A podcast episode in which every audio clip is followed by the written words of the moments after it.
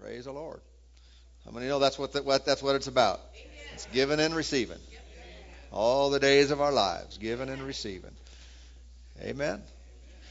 You mean receive from the Lord and give to someone else? Sometimes. Sometimes give to the Lord. Amen. Even even our worship. Amen. Remember Acts 13 that says that, that they ministered unto the Lord. Does the Lord need ministry? Amen. It's biblical to do so. Biblical to minister to Him. Amen. and uh, good thing about ministering to Him, He's not just unresponsive.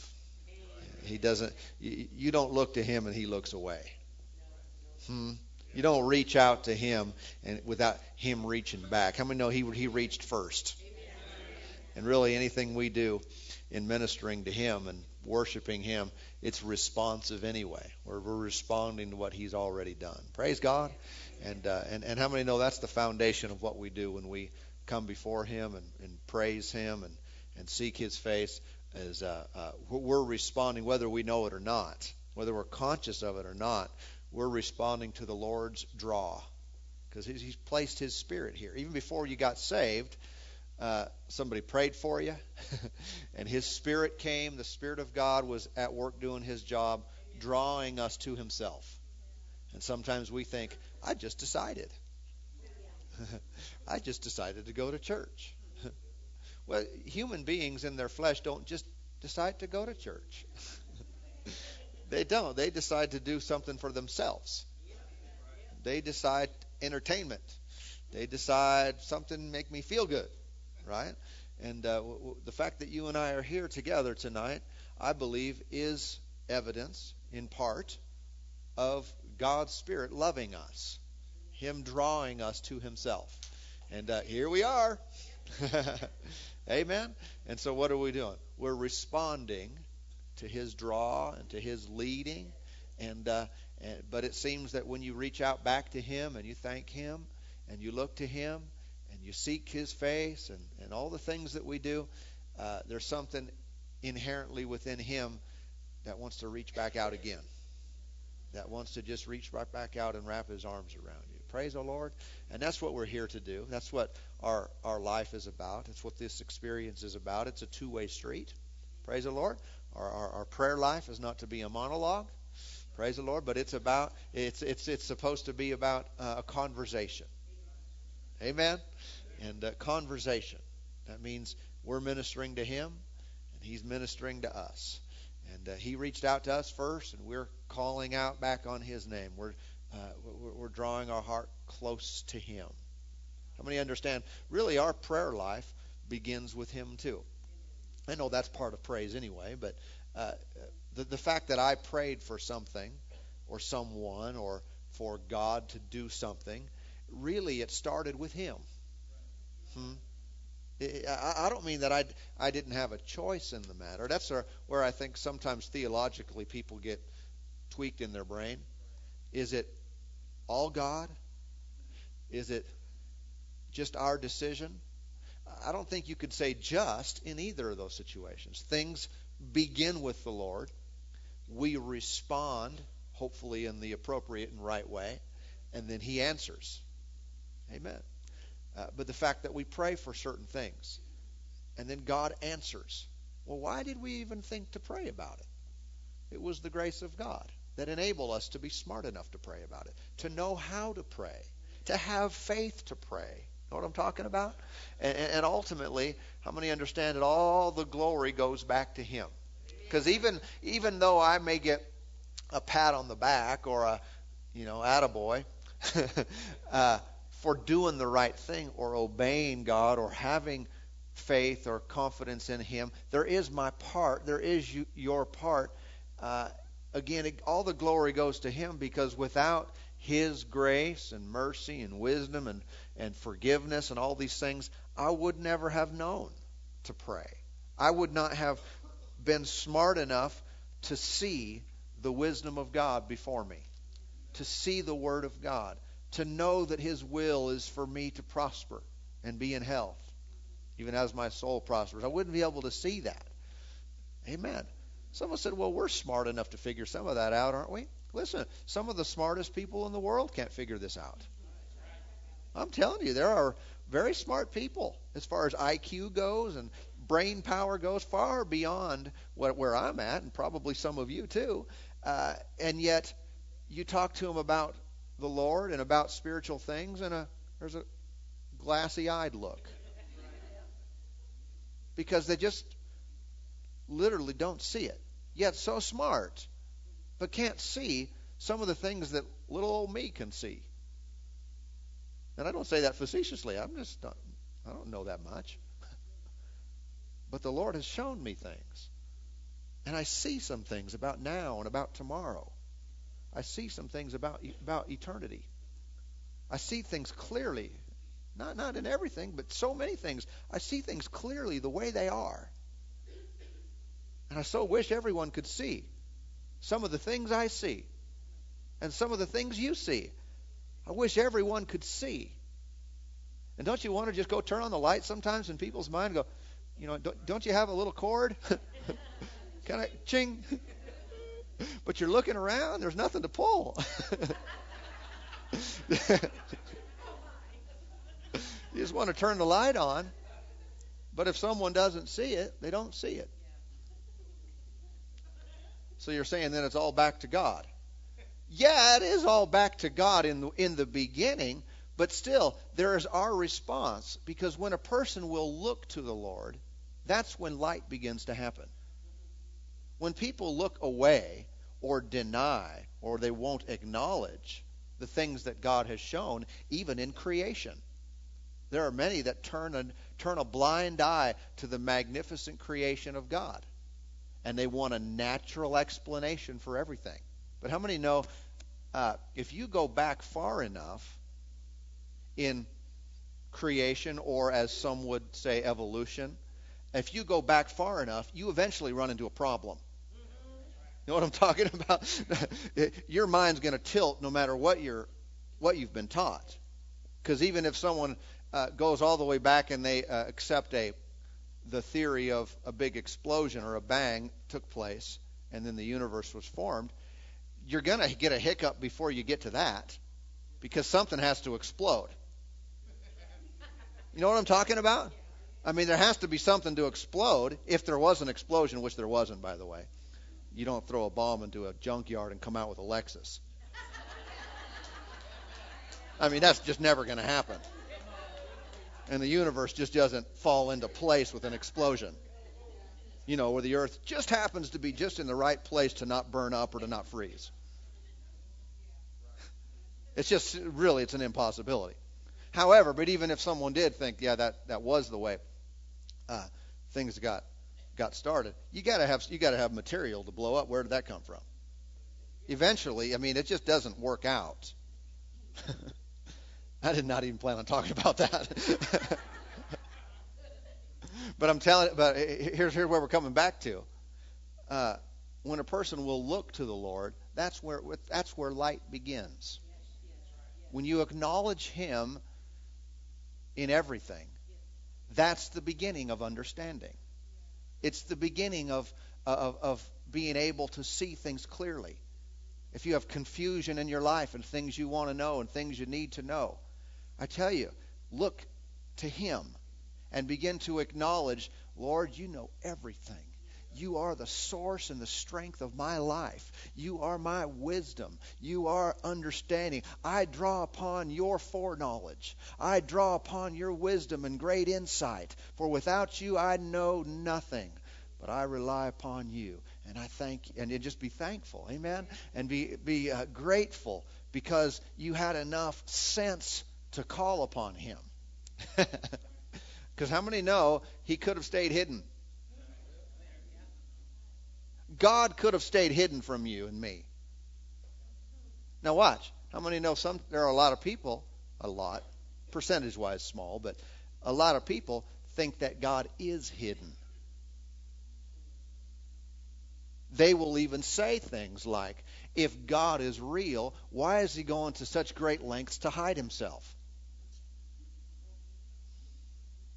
But yet, to me, and, and probably to a lot of us, we're like, are you kidding me? God's hiding? He's so very real to me. It's almost as if I see him, even though I don't with my physical eye. But the reality of who he is and his presence and his answers and and and the you know some of the things we have seen as a result of his move eh, eh, and his existence is just so real. But why do some? They look and I don't see anything. What are you guys doing? Who you lift? You lifting your hands in the air like there's someone there. You sing and close your eyes like someone hears you. Well, yeah. Don't you see him? Don't you know that he's there? No, some don't. But to that same degree, many times we need to step up in looking to him. Because I tell you what, there's more to see. There's more wisdom to be had. more revelation and understanding and an experience of His glory that the body of Christ can walk in. And so continually, each and every step of the way, each and every day, we look to Him. Come on. And we thank Him that we've got enough faith. You remember the scripture over in Ephesians 2 and verse 8 that says, uh, that says, For by grace we are saved through faith not of works, lest any man should boast. And uh, I don't know if I'm quoting it exactly right. It is the gift of God, not of works, lest any man should boast. Sometimes people wonder in that in that verse, what's the gift? Is the gift the grace, or is gift the gift the faith? For by grace we are saved through faith, this not of ourselves. Which one? the grace or the faith? Well,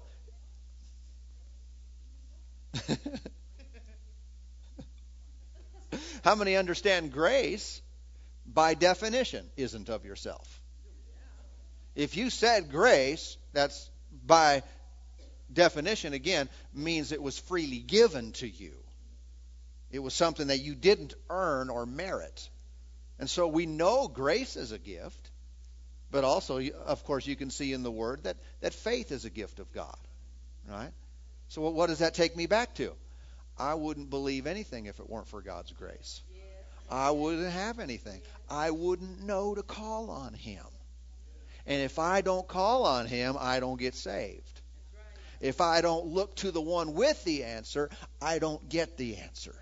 What that leads me to understand is that oftentimes when people don't have an answer, is they're not looking to the one with the answer. Hmm. If I look to, if, if I need, uh, uh, you know, I'm just grabbing for an example here. if I need a car and Connie here has the car I need, but I'm continually looking to Sarah for my car, how many know I can look for a long, long time? long, long time. And well, she won't even be able to give me the car if she doesn't have the car. But I could seek and I could try to tweak my methods and try to persuade her.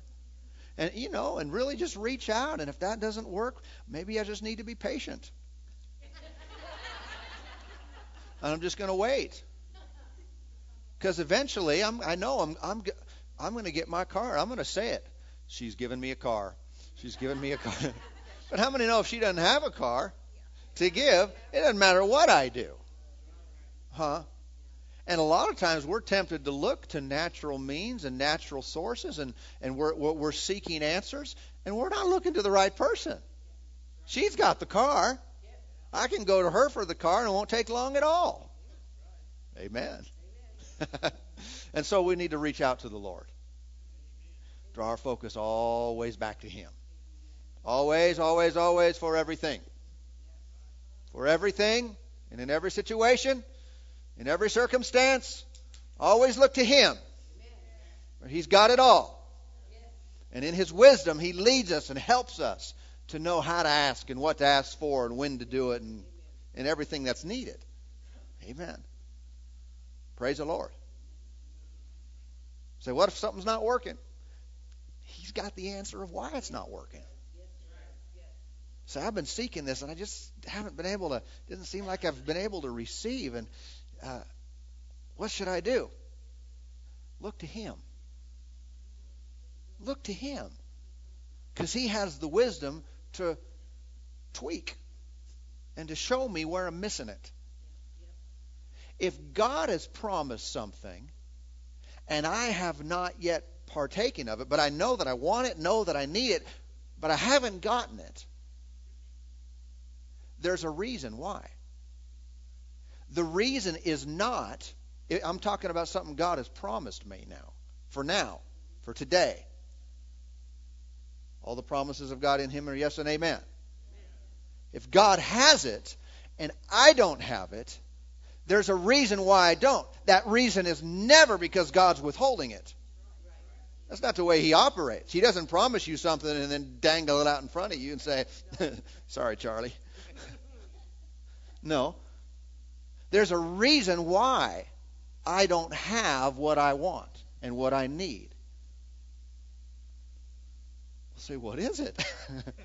well, I'm saying there's some general reasons, but there's maybe some specific things. I'm saying whatever it is, the one who wants you to have it will tell you how to get it. That's just foolish to think that God would promise me something and then keep back from me the understanding and wisdom that I need to get it. That's not even nice. and so my life is a continual look to Him. And if something's not working, that's all right.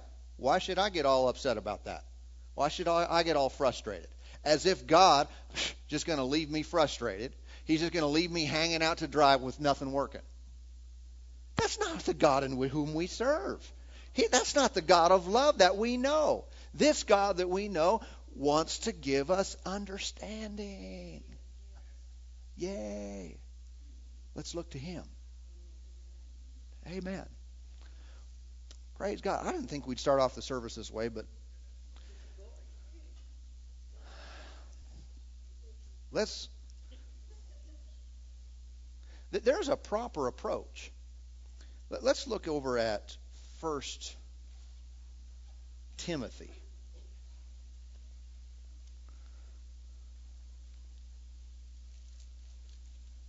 This is believers meeting tonight, so if you're new, welcome. That means we just we come and believe. And we let the Spirit of God direct us any which way that he wants. 1 Timothy chapter 3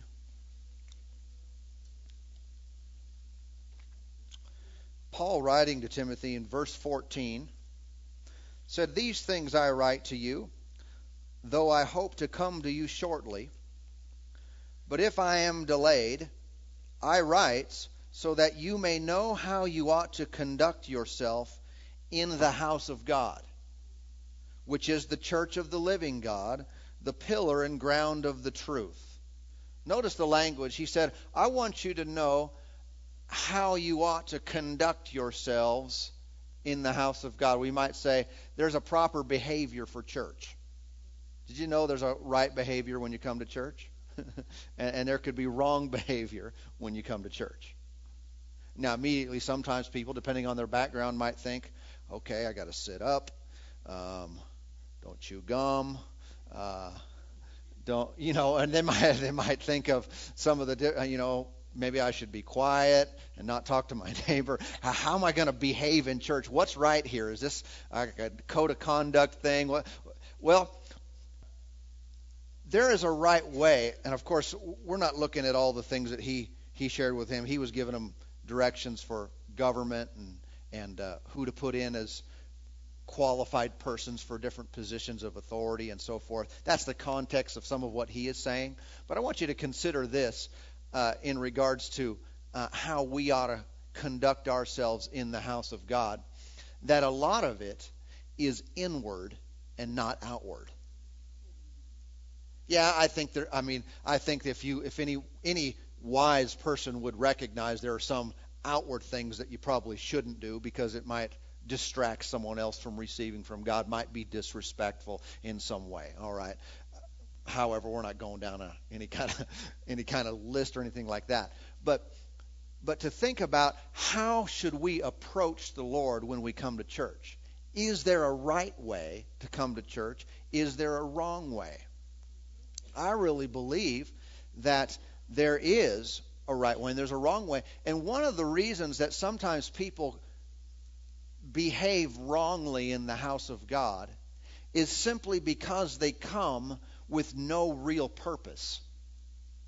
They show up with no real uh, reason for being there other than, you know, maybe I'm a Christian, so I go to church. Okay, that's that's right, but that's not real deep. Or, you know, I go because I have to. People expect me, or I'm committed to do something, and uh, and okay, fine, still not super deep. How ought we to behave ourselves in the house of God? I, I think there's many things we could say about it, but one thing that's real important, and it goes along with what, what we're saying here, is that you come and you behave in such a way that allows and even puts a pull on what the Spirit of God wants to say to you, what He wants to do in you or through you. And too many times we get accustomed to doing something by habit and we just come and we come physically. And we do things, we do them physically, not knowing and not really being aware of the spiritual element of what's taking place here. If we were, we were to really break it down and ask ourselves, if God is involved in a local church, I mean specifically involved, not just he kind of started it, got it going, and said, "All right, you're on, go ahead now." But no, but that he is specifically and directly involved in our gathering.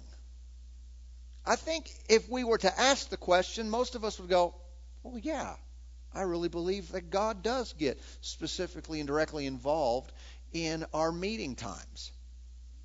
But if we take that a step further, how is he involved? What does he want to do? What does he want to happen? And to imagine that God has a plan for you being here tonight. There is something that he wants to put in or draw out or move through you in this service and every time we gather. To be conscious of that, I think we have to stir it up. Hmm? Didn't Paul tell Timothy in another place to stir up the gifts of God? Well, you don't tell someone that if it's not necessary. There's, there's a possibility of the, the fire going down. And you got to get the poker out, right? Is that what that's called? And poke around in there, get those embers stirred up, maybe you know, blow on it a little bit, get that fire roaring again. And it's not a bad person whose fire has gone down or they're not coming with a proper mental attitude or spiritual position. They're not a bad person, but sometimes we just have to be reminded this is a God thing. This is something that he wants to do. And so we immediately then we shift our minds off everything natural onto something supernatural. Onto something that the Lord himself wants to do in our lives. Because how many know the way he's going to do something through you is he's first going to do something to you. He's going to fix me so I can be used to fix somebody else. Amen. How ought we behave in church? What's the proper behavior? You've been behaving? Just because you've been sitting up straight doesn't mean you've been behaving. Just because you're taking notes and doing some good things doesn't mean that you're behaving. Amen. Now, sometimes the outward reflects the inside. I uh, years ago I used to pastor youth. It was very evident what they were thinking. Because if they weren't interested, it was all over their face. I mean, most people are polite enough not not to do this. You know, or, or even if you know, some have been there if they're really tired or something. They're polite enough to try. You know what I'm talking about? You know, they're rubbing their feet or something. It's like I had a long day, and I'm gonna. they're gonna try to, you know, pay attention and be awake. And uh, well, sometimes with the younger generation now, uh, they don't care. anyway, uh, you may have everything right physically going on, and and you know you, it looks like the lights on and everything, and but that doesn't guarantee that you are in a posi- in a place where you're expecting God to speak to you, expecting God to speak to the person next to you.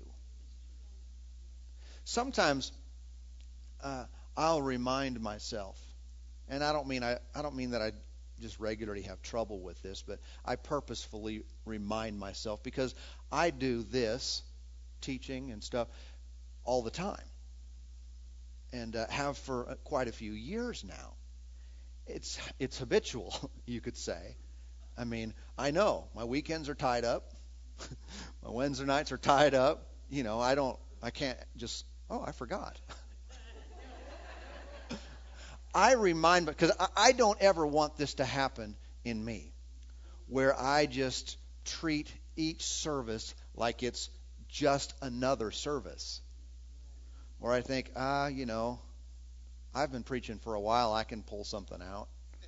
You know, you know what I'm, you know what I'm saying? Or, or, or, or even, even though I don't approach it that way, to even just l- let my expectations down to where I think, okay, let's get this over with because you know it's been a long week or a long month or or whatever the case is. I just want to get through this.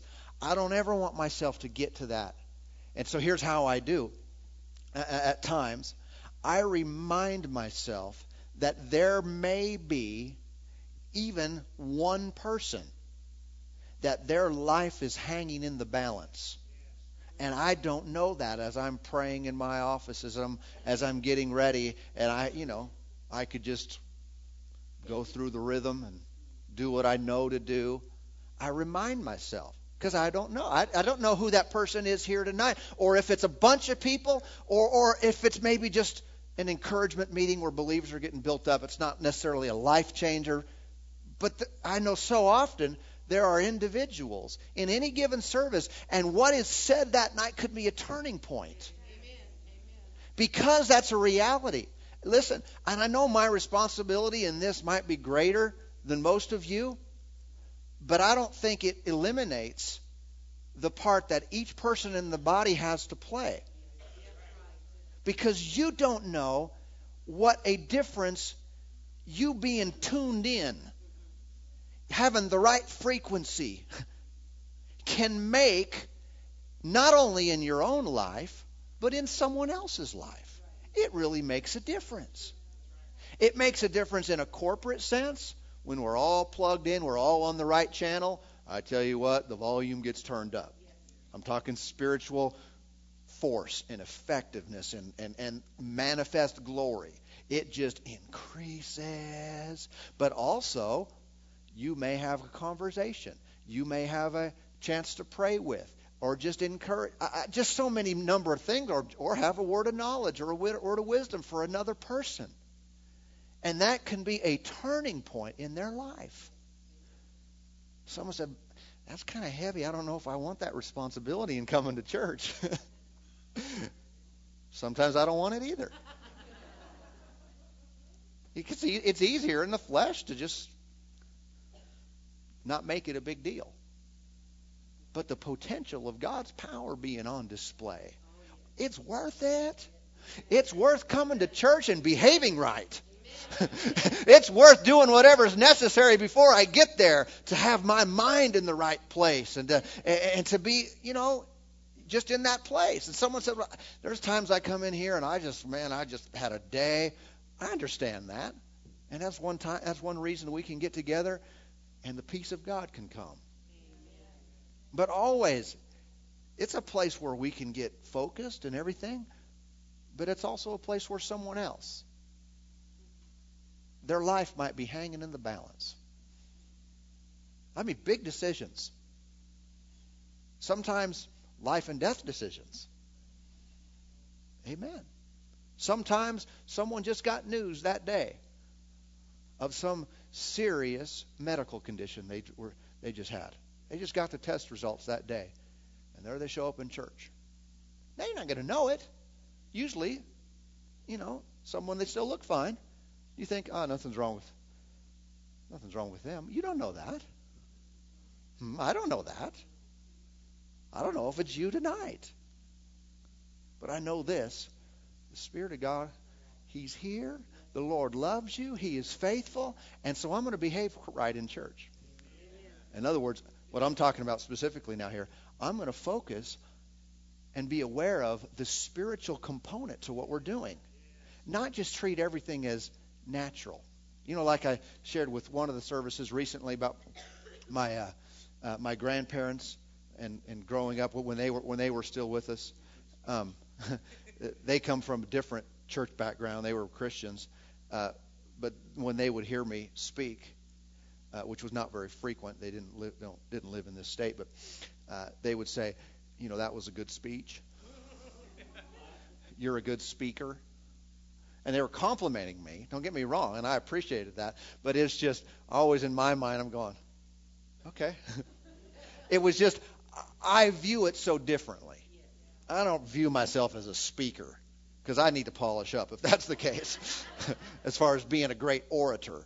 But uh, but I see myself as delivering some spiritual goods the truth of God's word. And I want to do the best I can to do that. Don't get me wrong. But it's just that different mindset of some see everything natural, others see things in more of a they recognize grace and gifting and anointing. Amen. When you look at someone, what do you see in them?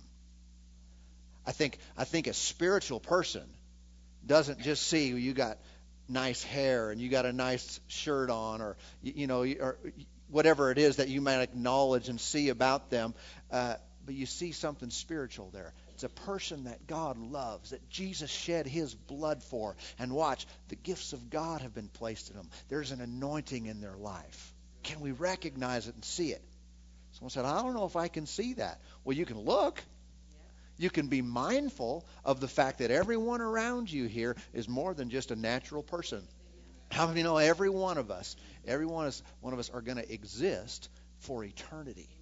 There is never going to be an end to you. Now, if you've been born again, thank God you're going to be in the presence of God forever. Amen. But there's something definitely beyond what we see here. Praise the Lord. Let's look at Luke chapter 16.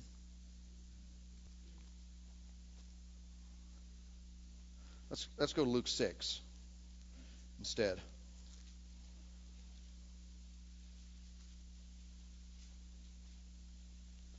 Luke 6, verse 19.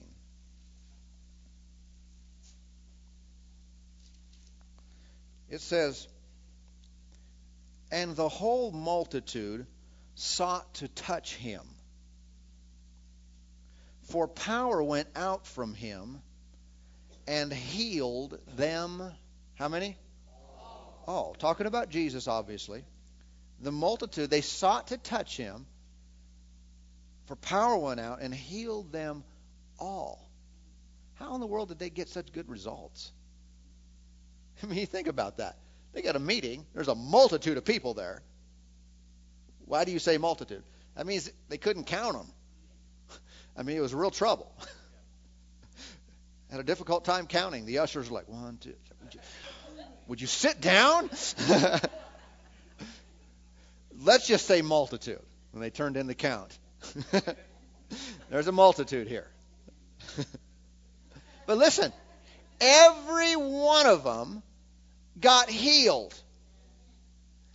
They all got it. How did they get such good results? How did they have such a successful meeting? Let's go back to verse 17. And he came down with them and stood on a level place with a cr- crowd of his disciples and a great multitude of people from all Judea and Jerusalem uh, and from the seacoast of Tyre and Sidon, who came, notice this word, who came to hear him and to be healed of their diseases, as well as those who were tormented with unclean spirits, and they were healed. Say, I didn't really catch anything in there. Why did they come? They came to hear and be healed. What did they get? they heard and they were healed. Why did they hear and they were healed? Because that's what they came for. it might be good to ask ourselves the question from time to time what do we come for? What did you come to get? Say, well, I didn't really, I just came. well, that could be tied to what you're going to You know, like Brother Hagin used to, he, he would ask at times people, so what, uh, what, what verse are you standing on when they wanted him to agree with them in prayer? What, what Bible verse are you standing on for what? And they, they would say, well, no, none in particular. And he would say, well, that's about what you're going to get. Nothing in particular. See, we just think there's a, just a shotgun approach to spirituality, and it's not. We need to aim. need to focus. Huh? And why do we come? Why do we come to a meeting? If we can't ever answer the question that I came to hear the word and to be healed, or I came to hear the word and receive wisdom from God, what, what is it? I can't, why did you come? Because what you come for determines what you get. Amen. Someone said, I don't, I just know I need help. Well, that might be good. Come expecting help. Amen. Because the Lord is our help. Praise the Lord. God is good. Amen. Thank you, Lord. You, you might remember over in another place when uh, the time when uh, uh, the guys dropped the, the sick person through the roof when Jesus was ministering, how the scripture said there in Luke um, 5, it said how the power of the Lord was present to heal them. I don't know if you ever noticed that passage, but them didn't get healed. The power of the Lord was present to heal them, but them didn't get healed, him got healed. Why is it sometimes, well, that what we just read, the multitude got healed, everybody got healed, but other times, eh, if we have a meeting and just, you know, there's a lot of people that need healing, but only a couple get healed, what's up with that? Was the power of the Lord present? Yep, yep. Of course. Otherwise, you don't get healed without the power of the Lord. You don't get healed by the power of man. So the power of the Lord's present to heal. Why is it only sometimes him who gets healed? Because others didn't come for it. When you come to the Lord, you get what you come for. When you come to church, you get, get what you come for. Amen. Thank you, Lord. Let's look over at Hebrews chapter 5.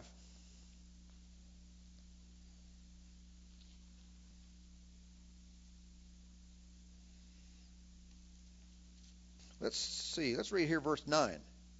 Hebrews 5 and verse 9. And having been perfected, speaking about Jesus, he became the author of eternal salvation to all who obey him, called by God as high priest, according to the order of Melchizedek, of whom, of whom, whom? Melchizedek. We have much to say and hard to explain you might, if you were just to stop there, you think, well, Paul, you need to get studied up on your Melchizedek understanding. I mean, really, if you can't explain it, you simply just don't understand it very well. Is that what the case was here? Paul was lacking revelation, and understanding personally. He went on to say, Since you have become dull of hearing. Since you have become dull of hearing. He said, I have a very difficult time explaining what I want to talk to you about. I want to share with you some stuff. but I'm having a hard time. I can't really get this out. I can't explain this to you because you have become dull. See, sometimes people think, well, if the Lord wants to say something to me, He will. No, that's just not that's that that's not correct. That's that's looking at it like this: that everything I have is based upon what God is willing to give. That's not the way things work. All right. It's not about what He's able to give. It's about what I'm able to receive. There's a two-part component in this: the giver and the receiver. It's not that the giver just overrides the receiver. And if God has something and He wants me to have something, He'll He'll guarantee that I get it simply because He's God and His will is stronger than my will. No, that's not what the Word teaches. Paul said, I want to teach you this. I've got some things to say here. I've got some understanding and revelation I want you to have, but I'm having a real difficult time getting this out because you've become dull. How many understand now? Anytime we gather together, what takes place in that service, what is what words are brought forth are not just the responsibility of the Lord, not just the responsibility of the speaker, but it is a combination of what the Lord wants to say, what the speaker is able to hear from that and, and deliver, and what? What's the third component? What the hearers are able to receive. In other words, the hearer can shut down the speaker, which in essence shuts down God. So if a person doesn't behave right in church, God stops moving. Someone said, I guess the preacher just didn't have it today. well, I guess in the big picture that that's a possibility. They they have their part. But that's not necessarily the answer. I guess God just didn't want to move today. Well, that's a big leap, too. I think I would lean towards the first, is that maybe the condition of the hearers was not altogether in the right place. I know from personal experience because you know we do the three weekend services, and oftentimes all three, in my opinion, are just really good. And just, uh, I mean, when I say really good, there's an easy flow. There's a, there's a sense of God's presence and spirit. Good things happen. But sometimes it's not that way. Sometimes any one of the three services can really lag the others. And when I look at it, I think, what was the deal here? What was the problem? And what's the difference? Different people are there. And on the outside, you don't know when they come in. Oh no. this, is going to be hard. This is going to be a hard one today. No. People come, and it's not all about expression or volume, you know, or sometimes I may say, "Hey, it's quiet in here. It's to stir it up." It's not all about that at all. Sometimes it can be very quiet, and there's a very easy flow, and sometimes it's very loud, and there's not. You know, it, that's just not the determining factor. But there is an expect, expectation that people come with. When someone comes to get something, they come and there's a there's a draw of their own faith to receive. I tell you what, it makes things easy. And uh, and I've noticed this throughout uh, the, the years uh, of ministry that I know if I know the material. Sometimes I've preached things multiple times over the years in different places, and, and I know the truth. I mean, I've got it established in my heart. And you'll go and one time deliver it, and it's like, it's like, what is going on here? and uh, and usually usually this is not the case, but I know several years ago we had a we had a guest speaker, and we had two services at the time, on Sunday morning, and and the first service uh, that we did that day, it was just real easy and real flow. I can tell he was having a good time. And the second service, he struggled. And I don't think everyone could tell this. Partly I knew because I was in both. And I knew him. But uh, he said to me afterwards, wow, that's a different crowd. But I could tell. I thought he's preaching the same message, basically. You know, they come out different, but it's the same message, and it was just like hard for him, and I felt bad for him. I thought I've been there before, and especially well, I've had the same thing happen. I was remember I was preaching at another church, and it was just a one-time event. And how many, as a minister, you want to go, you know, you, I mean, you want to give them the goods. If you're going to another church and ministering, and they've only given you one day, you know, they've invited you to come in like on a Sunday. This was a Sunday, and they had two services. You know, you want to do a good job, and you want the power of God to be there, and you want the revelation to flow, and woohoo, it's just pretty good. And it was the first service. and it was half the crowd. You know, it was half the size of the second service. Second service had a lot more people, and I struggled, and I thought, Chunk, what is going on here? What what what was it? Well, I can tell you that on that day wasn't me. I'm not saying I'm never taking any blame, but on that day I was ready, and I uh, and the, the the first service was just so much better, and it was the same message for the most part. And uh, but this is what Paul taught here. When a person becomes dull in their hearing, it restricts what what can be given. We've talked recently about how Jesus said you don't give what's holy to dogs or cast pearl before swine. The condition of who's receiving determines what's given. God just doesn't give sometimes. You want to say it, and you try to say it, but there's no unction on it. There's no anointing. But other times, it freely goes.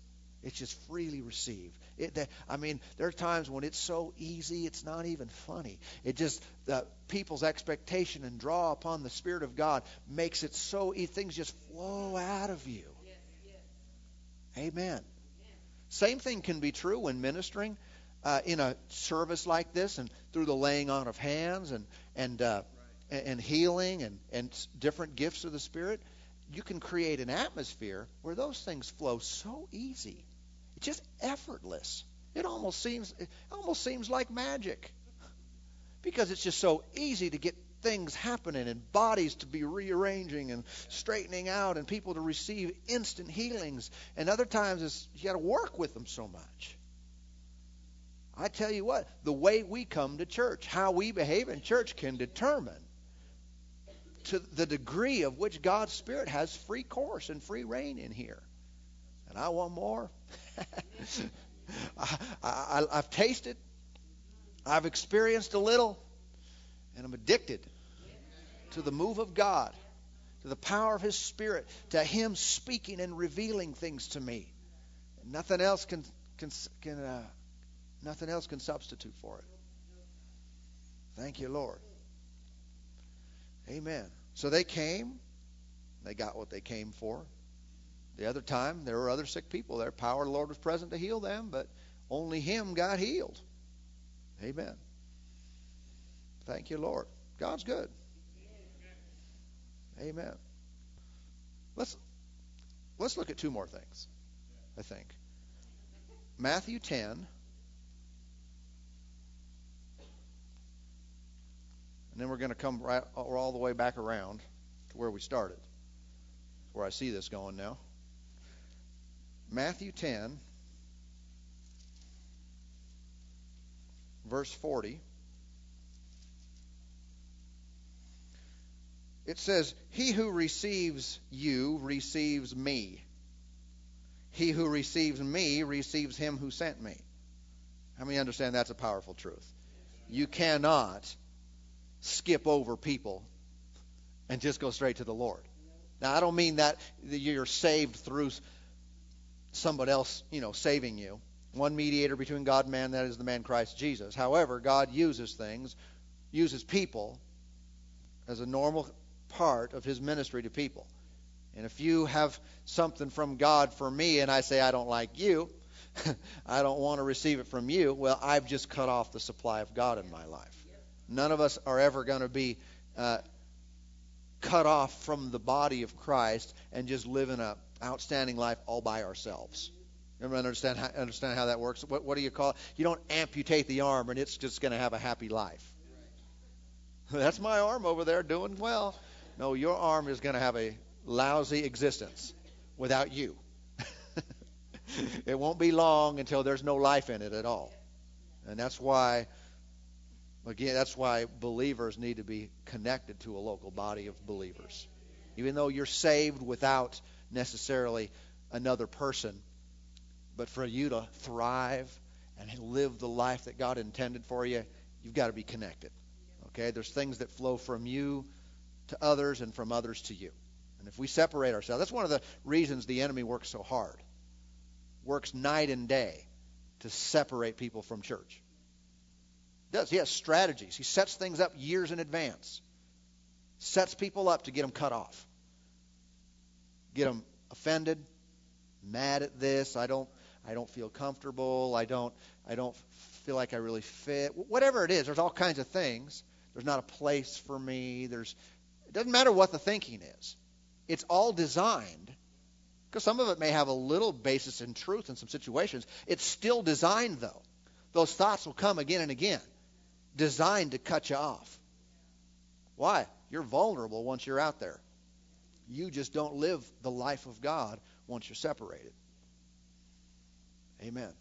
So, how many know when you see someone who's been separated, you don't get angry with them, you have compassion on them? You do, because they're hurting. They, they were oftentimes deceived. But if you don't want to be deceived, don't judge those who are. When you're merciful towards others, you get grace to stand against these things yourself. Some are so critical of others, then it ends up being them quick to bash others because they have made wrong decisions. Before you not, before you know it, they can't make a right decision because they can't see anymore. They don't see the way. All of a sudden, they're deceived and they're living in the same thing or worse than they were accusing someone else of doing. Always mercy, compassion. Amen. He who receives a prophet in the name of a prophet. How come it didn't just say he who receives a prophet? shall receive a prophet's reward. How come it just didn't say, He who receives a prophet receives a prophet's reward? Because it's possible for someone to receive a prophet in the name of something other than a prophet. And if, if, if a prophet comes and we receive that prophet in the name of a post hole digger, then the prophetic gift will not be operative in your life. They'll dig you a good post hole if that's what you need, if they know how, if that's an alternate gift. But the point is this the way we receive people determines what's going to come through them to us. Because God wants to use a person. He's going to he's put his grace and gift and anointing in people. But I've got to see it for what it is. I've got to see you for who you are. And the potential there becomes impacting in my life only when I receive you in accordance to who you really are. But if I treat a prophet like a teacher, I'm going to limit the prophet gift there. Everybody with me? And so this is why we've got to have spiritual eyes, don't we? And be seeking the Lord. Help me to see. Help me to see things right I thank you that I'm able to see, that by your grace I understand. This is pleasing to God when we approach things this way. Amen. Let me show you one more scripture, if I can remember. It's in the Old Testament, it's in the Kings. First Kings or Second Kings. I think first, but let me check.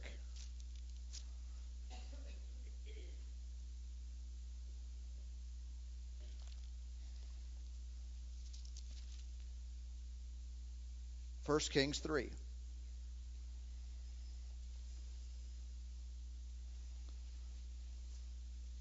Everybody okay with this so far?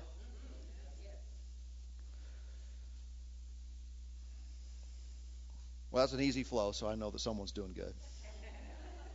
The Lord's faithful. I'm just a vessel. But there's a pull, there's a draw.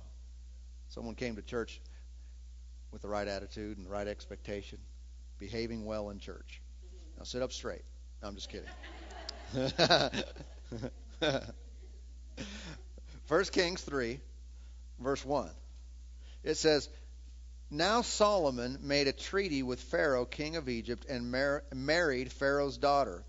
Then he brought her to the city of David until he had finished building his own house and the house of the Lord and the wall around all around Jerusalem. Meanwhile, the people sacrificed at the high places because there was no house built for the name of the Lord until those days. And Solomon loved the Lord, walking in the statutes of his father. Now stop right there. Does Solomon love the Lord? Is he walking in the statutes of his father? And that's the ways of God? Yes. Except that he sacrificed and burnt incense at the high places. Now, this is kind of a side note to what we're talking about. But I want you to notice that the Lord did not say the first part of the verse because of the second part of the verse. He was doing some things wrong. Sacrificing in the high place was not acceptable to God. It was not right. Yet the Lord did not erase the fact that he loved him and walked in the statutes of his Father. I think sometimes we do disservice to ourselves, to other people, if we identify one thing that they're doing wrong and think because of that, they're obviously just away from God. Obviously just backslidden. Obviously just don't really love the Lord. Because if they loved the Lord, they wouldn't be acting that way. That's not the way the Lord talked about Solomon. He was doing some wrong things. And he pointed them out, but yet said they love the Lord. You're gonna, we're going to see sometimes that there's things in people's lives that aren't necessarily altogether righteous or holy. They're, they're wrong. Maybe you have great understanding that it is wrong. But for you to just, again, just get into a position where you judge someone else and say, because they're doing it, they're just totally out of bounds here. They're just totally off the, missing the mark. The Lord might be looking at them and say, they love me. They're walking in my ways, except for that thing. All right, let's keep going. That was just bonus.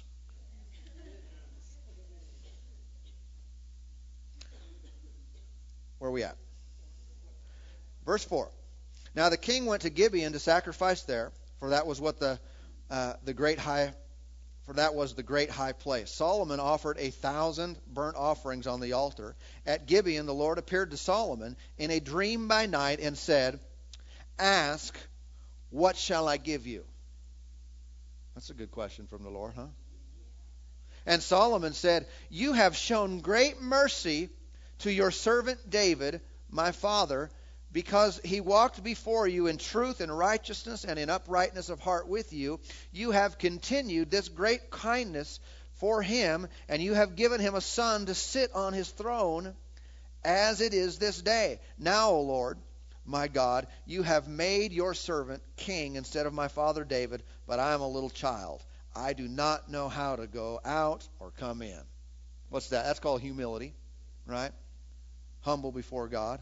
He said, And your servant is in the midst of your people, whom you have chosen, a great people, too numerous to be numbered or counted. Therefore, give to your servant an understanding heart to judge your people, that I may discern between good and evil. For who is able to judge this great people of yours? Notice verse 10. This speech pleased the Lord that Solomon had asked this thing.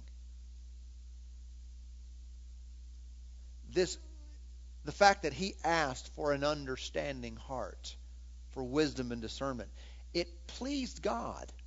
I just think that that's outstanding to think. Obviously, God doesn't always. It, it, I say obviously. It sure appears this by many scriptures that though He knows all and can see all, He doesn't always look at it.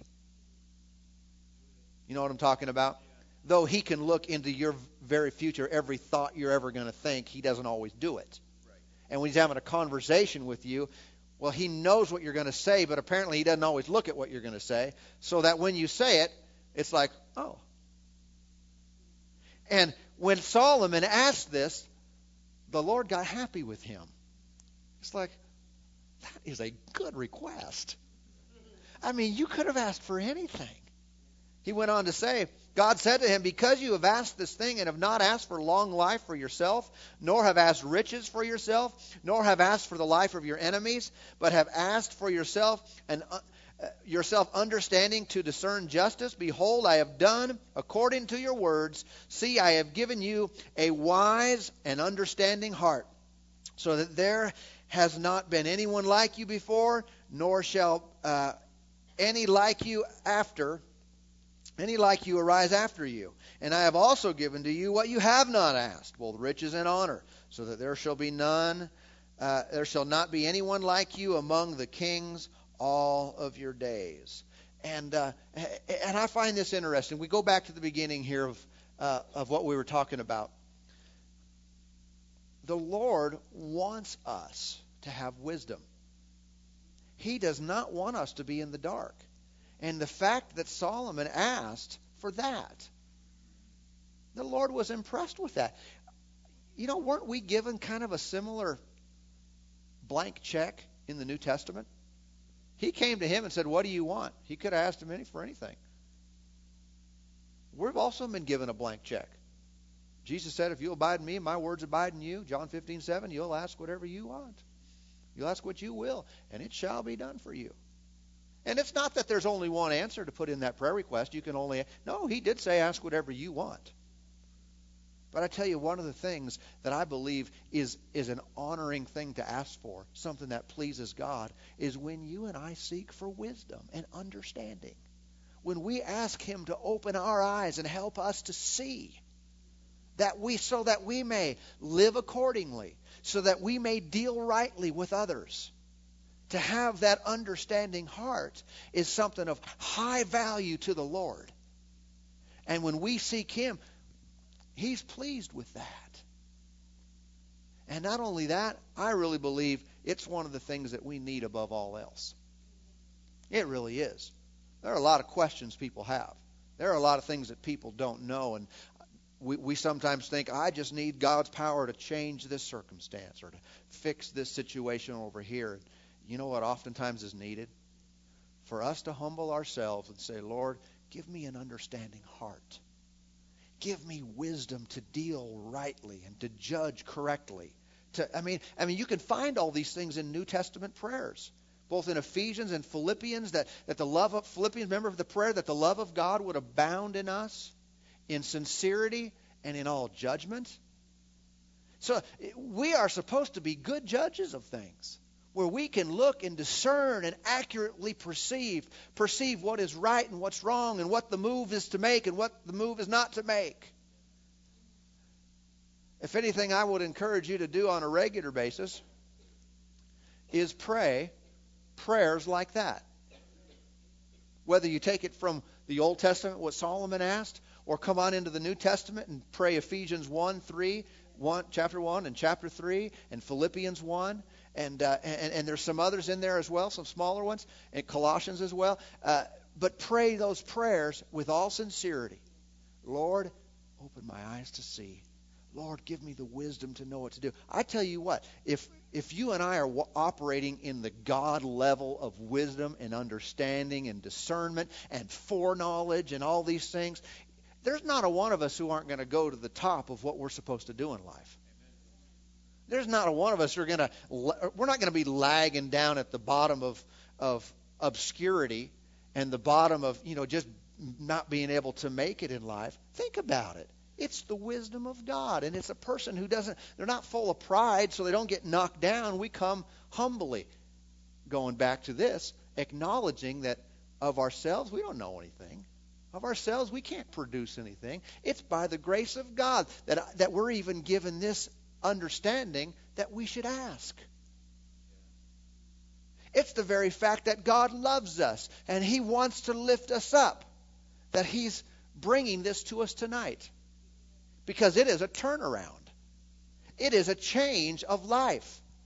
Now, whether it's a sharp turn, er, er, sometimes it's that way, but sometimes we start thinking right and we make adjustments that I'm going to approach God when I come to church, when I read His Word, when I pray. As I'm driving on the street on my way to work, I'm going to approach God and say, Lord, fill my heart with wisdom today.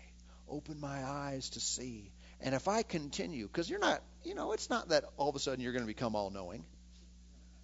if that were possible, I'd have got that already. because I've I've been praying. it's not that. It's not that. But it's we we get on that path. We stop looking to the flesh, to our natural mind, and every single day we continue to seek God for revelation and understanding. And teach me and show me and reveal to me. Give me the give me your wisdom so that I can deal rightly, so that I can walk before you uh, effectively and fruitfully and and that's just a normal way that we live. And every day we thank Him. Thank you, Lord, for what I know. Thank you that I know to ask you for what I don't know. Thank you that I have the faith and the ability to believe you and trust you for this. We're giving him all the praise and all the glory. And what's going to happen? We're going to continually go up and up and up and understanding more and more and more and more and more. Amen. Amen. The day that we think that some things are off limits and not possible is the day we shut ourselves off to God's supply. I even know of those who've taken had to take great tests, examinations, in uh, to qualify for something, or uh, you know, in in some kind of class, and just real heavy duty stuff. And they committed. That doesn't mean they didn't study, but they committed to uh, trust God in the middle of it, that He would make them of quick understanding in the fear of the Lord. I think that's in Isaiah somewhere. I, I don't remember. Make them of quick understanding in the fear of the Lord, and just almost like it was supernatural.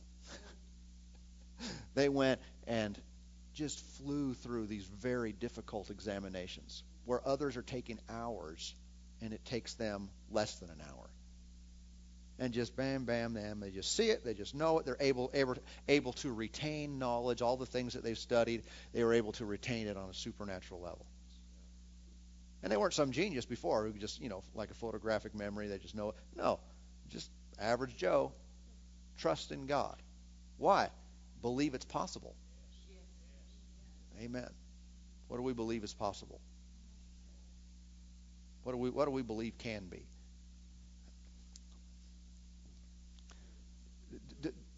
Do, you believe that no matter how things have been in, in the past, that they can turn around still?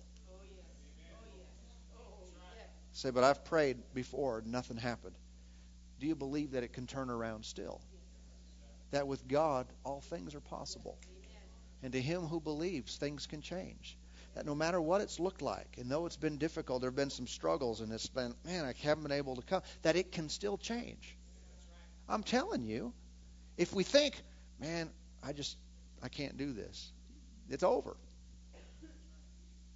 But if we immediately begin to acknowledge God, acknowledge Him, His delivering power, His sustaining ability, his, his ability to change and restore and renew and things that have blown apart and fallen apart. God is the master of, of reconciliation, fixing things that have been broken, and He didn't break them.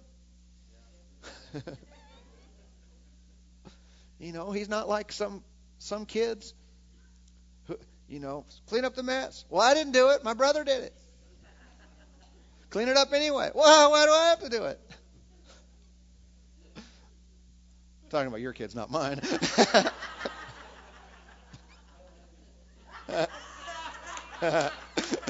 talking about your kids. God knows that you messed it up. And He's willing, if we'll look to Him, to come and put it back together anyway. He absolutely is. He knows what the problem is and we're going to eh, we're going to look to him. Amen. And he's going to put it all back together again. Thank you, Lord. Thank you, Lord. Let's just take a moment tonight and pray. Lord, we thank you, thank you, thank you. Thank you for your goodness. Thank you for your your presence and your grace in our lives. We believe that you're showing us things. You're helping us to see. All things are clear before you. All things are naked and open before you. There's nothing that's hidden from your sight. And Lord, we look to the one who sees all, to the one who knows everything.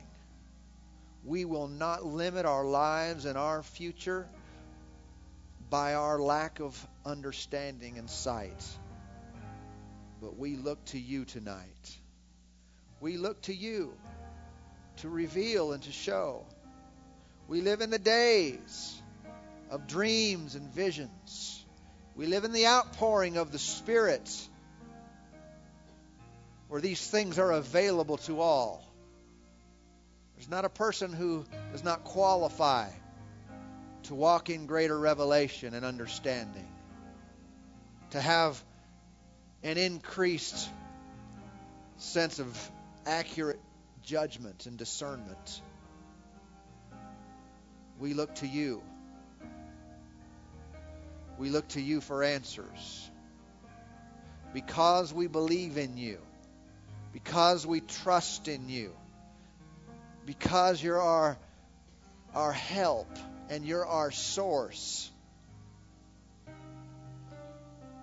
We believe that you're showing us the things that we need to say and do, the places we need to go, and the adjustments we need to make.